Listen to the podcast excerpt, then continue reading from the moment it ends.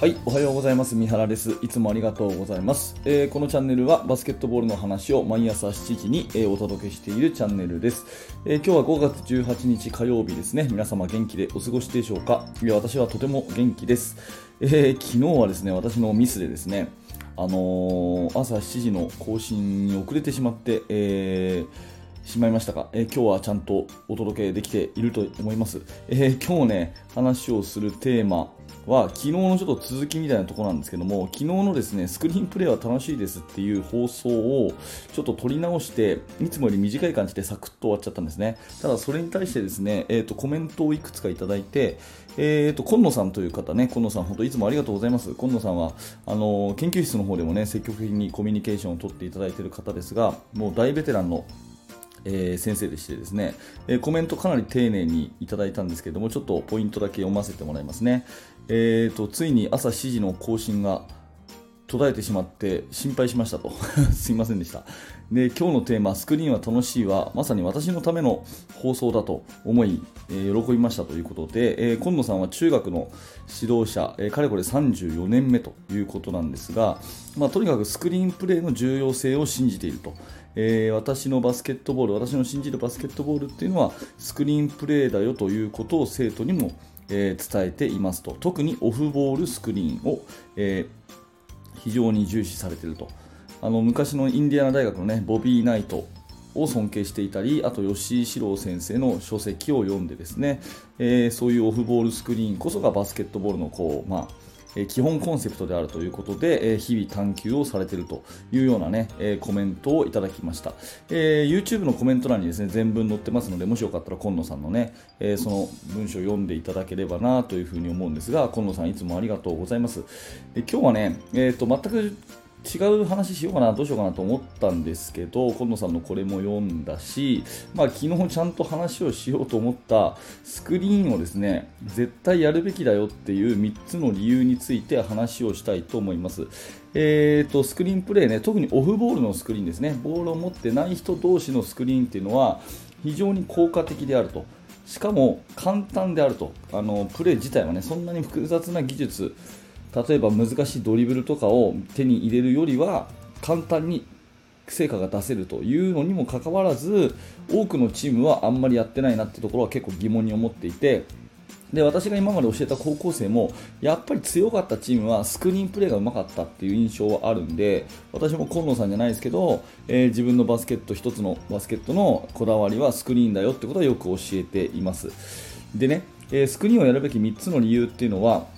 えーとままず最初に言うとですね1個は味方を利用できるからということですね、えー、2つ目は身長が関係ないからということと、えー、3つ目は再現性が高いからっていうこの3つなんですね。味方を利用できる身長が関係ない、えー、再現性が高いからっていうこの3つ、えーと、これをまあ1つずつお話をしていきます。えー、まずですね味方を利用できるからということなんですけども、えー、こんな質問をねぜひね、えーと選手、生徒に投げかけてみてください。1対1と2対2どっちが攻めやすいですかっていう質問ですね。え1対1と2対2どっちが攻めやすいと思いますかっていう質問を生徒に投げかけてください。で、多分多くの子はですね、1対1っていう風に答えが返ってくると思うんです。で、それが正解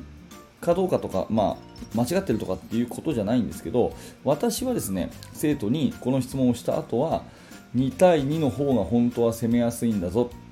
なぜならば味方を利用できるからだぞっていう話をします。うん、どういうことかっていうと1対1っていうのは自分でシュートか自分でドリブルのどっちかしかないですよね。でも2対2になると今度はこれにパスとキャッチっていう武器が加わるでしょ。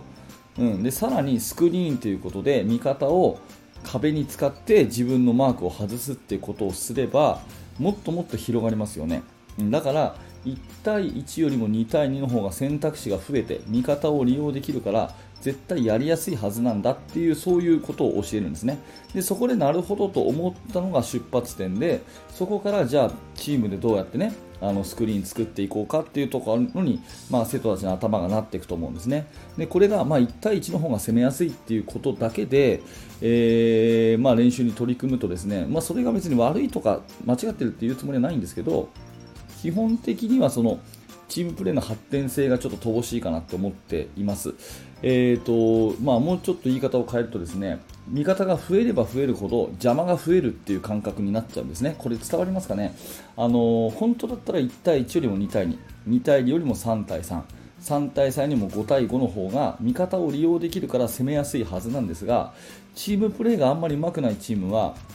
1対1だったら邪魔がいないから俺は何でもできると、ただ味方が増えれば、ね、それだけ敵も増えて邪魔になるからやりにくいってなるんですね、ここを抜け出せるかどうかっていうのがすごい、えー、チーム作りで大事なところかなって思ってます、まあ、味方を利用できるバスケット、これの方がいいよねっていうのがスクリーンプレーをやるべき理由の1つですね。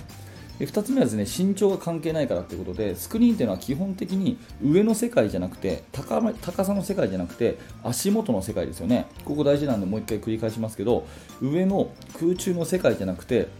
足元の世界ですよね。どんなに背が高い選手に対してもね、自分が背が低くても膝をちゃんと曲げてシリンダーを広く取ってガチッとぶつかればですねそこで相手のディフェンスを制御できるわけですよね。ということは身長が関係ないということになります。まあ、厳密に言うとねその後ゴール下にパスが通ってシュートできるかどうかは身長によるとか、まあ、大きい方に越したことはないとかですねそれはもちろんあるんですけど基本的には相手の足元をガチッと制御するのがスクリーンなんで、まあ、身長は関係ないっていうことができますよね。まあ、なので、えー、オフボールのスクリーンとかがガーンとかかればですね、えー、小さい子でもあのバウンドパスがゴール下に通ってレイアップとかそういうことが可能性として生まれるわけで、はい、なので、えー、身長の低いチームがそれでもやっぱり確率の高いシュートをって考えたら絶対スクリーンは欠かせないかなということですね。これがま2つ目の話。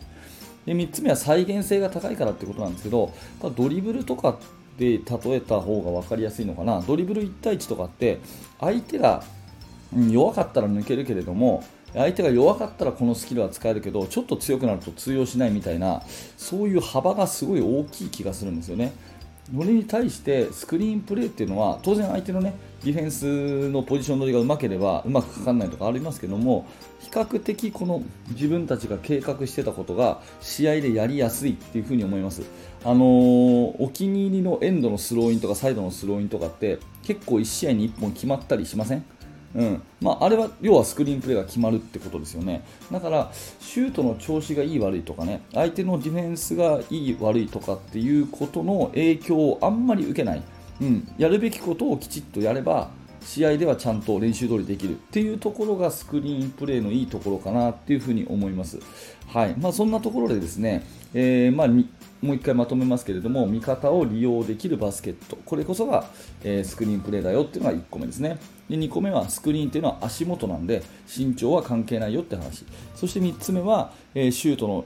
調子とか、ね、相手の状況とかにあんまり左右されずに試合での再現性が高い練習した甲斐があるというのがスクリーンプレーの利点なのでこの辺のところをね、えー、子供たちが理解して、えー、主体的にスクリーンプレーに取り組んだとすればですねこれはかなりいいチームができるし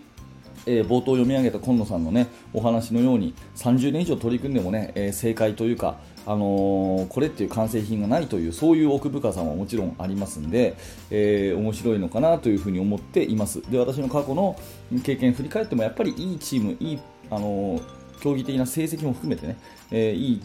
結果が出た時はやっぱりスクリーンがうまかったなっていうのはあるので、えそこはね追求していきたいなというそんなお話です。えー、はい、ありがとうございました。えっ、と、今日はですね、スクリーンやるべき3つの理由ということでお話をしましたけれども、何らか参考になれば嬉しいです。えー、ぜひ、高評価のボタン、低評価のボタン、そしてチャンネル登録を押していただいて、また明日も聞いてください。えー、指導者の方向けに無料のメルマガ講座というのをやっております。また、バスケの大学研究室というものもあります。いずれも、えー、説明欄にリンクが貼ってありますので、興味のある方は覗いてみてください。え、バスケットに熱心な指導者の方がですね、学べるためのサービスとなっております。はい、それとですね、あんまり言わないんですけど、私、ツイッターもやってて、もし皆さんツイッターやってたらですね、えーと、私のツイッターフォローしていただければなと思うんですけれども、えー、結構ツイッターではですね、私の、あのー、